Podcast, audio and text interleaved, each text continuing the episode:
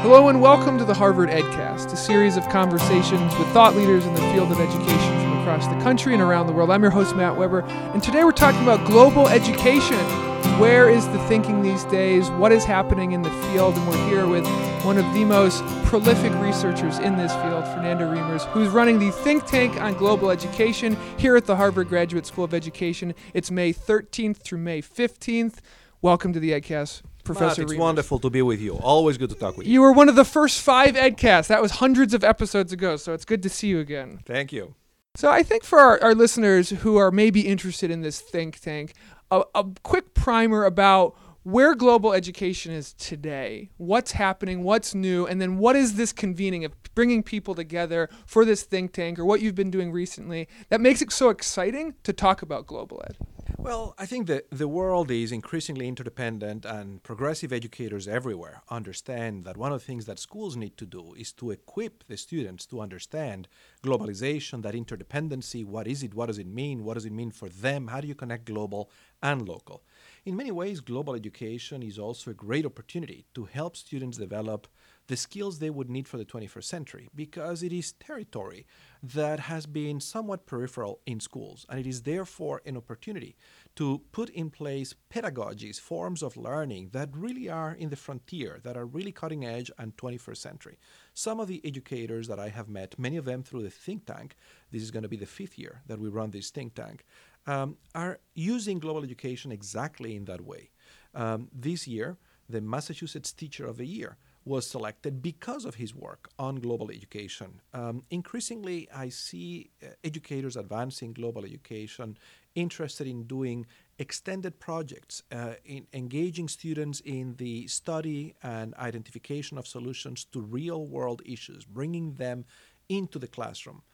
I think global education gives us an opportunity to make education more interesting to students by connecting them to the world around them. The, the Gallup organization recently released the results of a study that interviewed 30,000 college graduates and asked them what aspect of their college experience had really lasting impact in how effective they were in their own careers and how satisfied they were.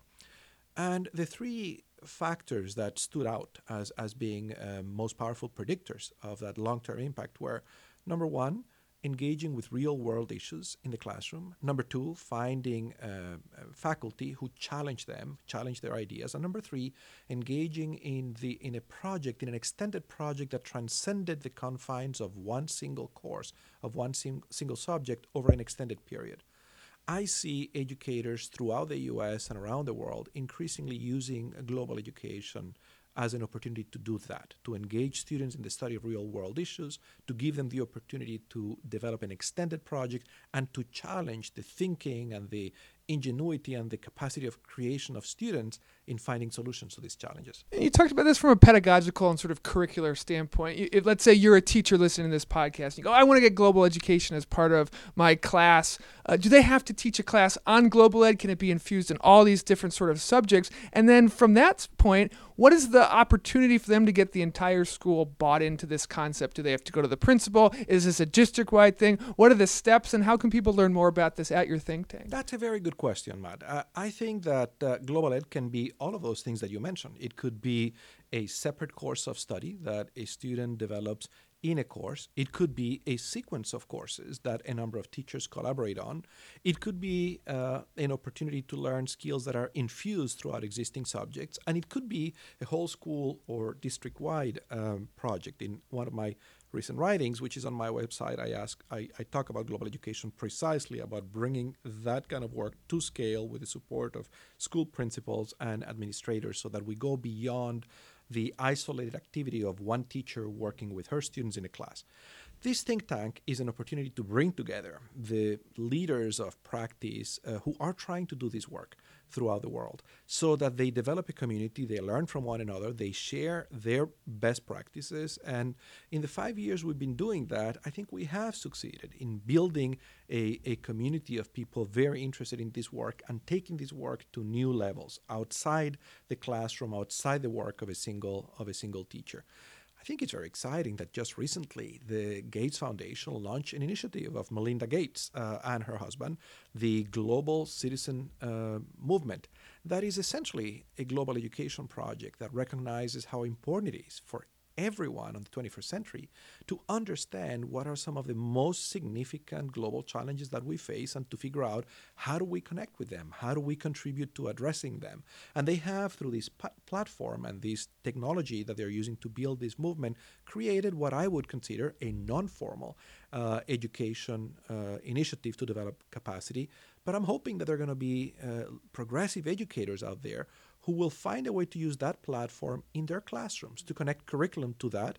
And I'm hoping that this think tank might be uh, one of the places where we begin to do that work. I think you've been doing this think tank for several years now, and I think some real world examples of participants who have come here, they've talked to you, they've been challenged by the faculty, like you've mentioned, and then they've gone back to their schools. Give us a couple examples, some some vignettes about how those students, those those people at this institute, the program, how their schools have been transformed from this experience in the think tank. So the participants who come to the think tank have to identify coming in a challenge that they are facing with global education. It might be a challenge of building a coalition in their district to obtain the necessary support. It might be a pedagogical challenge, and then hopefully they work throughout that challenge in the institute. Um, there are a number of participants who write back after they come, uh, reflecting on how participation in this institute helped them refine this work, bring it to scale, take it into new directions, incorporate some uh, new ideas. And for that reason, this year, uh, one of the innovations we're including into the think tank is an online component before and after the think tank. We're hoping that participants will come to this think tank not as individuals, but as teams. Ideally, say a school district or a school would identify a core group of people who are interested in seriously advancing global education for a significant proportion of their students. Let's say 10 persons. And those 10 persons would together participate in the online component of this program, and maybe two of them would come in person to the Institute. And we'll find a way to connect participation in the live portion of the Institute with online participation. So those two from the team, uh, team of 10 would remain in touch with those 10, and those 10 would have access to some of what is happening here. After the Institute, we would have a post conference online component to help those teams uh, implement essentially a solution to the challenge that they came in. It doesn't have to be a challenge, it could be a, a, a set of aspirations, a plan that they have for their place and our, for their institution. And our hope is that the think tank can help them materialize that plan, turn that into an effective implementation strategy. A truly innovative model. It seems like, Professor Reimers, you've been talking about and researching global education much of your professional career. It seems like right now, 2015, it is sort of at a tipping point. Global education is really important, really important. And you see Bill, people like Bill Gates you know, putting their money where their mouth is and trying to improve this, looking at the state of the world, looking at the state of affairs and knowing how at the, at the root of so many of the the issues and challenges that we're seeing in the world, education, good education, people being global citizens could really be the sort of almost panacea. I, I agree with you 100%. We are at a very interesting time. I see more and more organizations and leaders recognize the importance of global education. You take an organization like the Council of Foreign Relations for the last couple of years, they have organized a very important mobilization campaign in their uh, membership to generate awareness of the importance of global education both at the K through 12 level as well as the college level. You look at a powerful network like Global Cities, uh, a network associated with an initiative of former Mayor uh, Bloomberg that has taken on global education as one of the themes that they want to advance in this collaborative of cities that they have around the world. You look at the National Education Association Foundation in this country. They have taken on global education as one of the uh, themes, as, as one of the objects they want to advance. And I think in general, increasingly, people who are interested in curricular innovation, in asking themselves, what are the skills and the competencies that young people need in the 21st century, inevitably end up recognizing that the capacity to understand the world, to function globally, intercultural competency, foreign language skills, knowledge of world history, geography, understanding of globalization itself, these are all essential. They are no longer the, the province of a few selected individuals who would be destined to work in foreign relations or international trade, but they have become a common necessity for most educated people. No longer recommended, but required. Required. Professor Reimers, you're making me want to sign up for this. Good. It's we hope you'll come. May 13th through May 15th. May in Cambridge is a beautiful time to be here. It's called the Think Tank on Global Education. If you want to learn more about it, go to gse.harvard.edu.